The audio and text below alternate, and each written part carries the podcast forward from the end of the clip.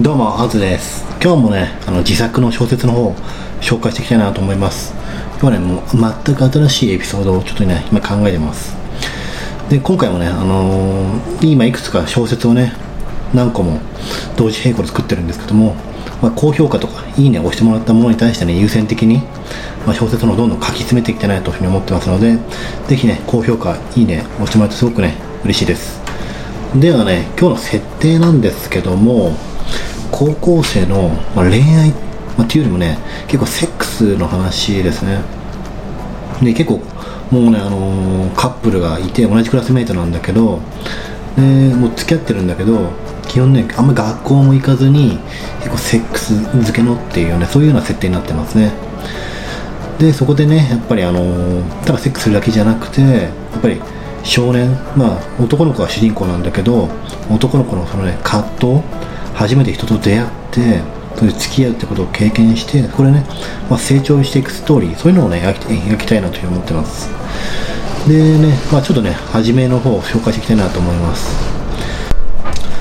では行ってみましょう。セックスをした後のタバコを美味しいと高校の時は考えていた。それをかっこいいと思っていたからだ。今日も朝から家に来てよと僕は言った。瞳は分かったと言ってメールを終えた。僕と瞳は2ヶ月ほど前から付き合っている。2人は同じ高校のクラスメイトだ。瞳はそんなに可愛くはない。ただ昔好きだった女の子に似ているという理由で付き合い始めた。瞳にそんなことを言ったら傷つくだろう。それくらいの分別は僕にもある。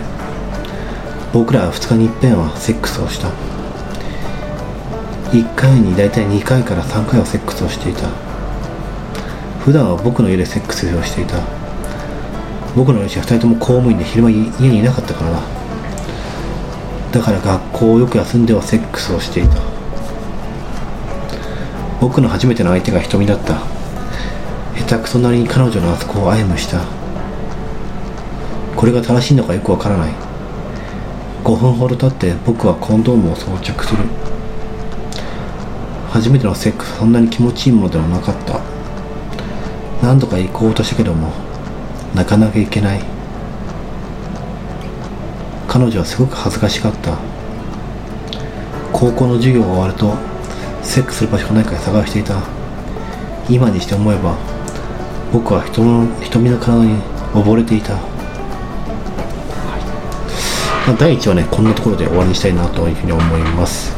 かなりねセックスっていう言葉がねめちゃめちゃね多用されてたなというふうに思いますね。はい。まあねぜひあのちょっと評価してもらえるとね嬉しいです。それで今日のねなんか終わりにしたいなと思います。それでは良い一日をお過ごしください。じゃあまたね。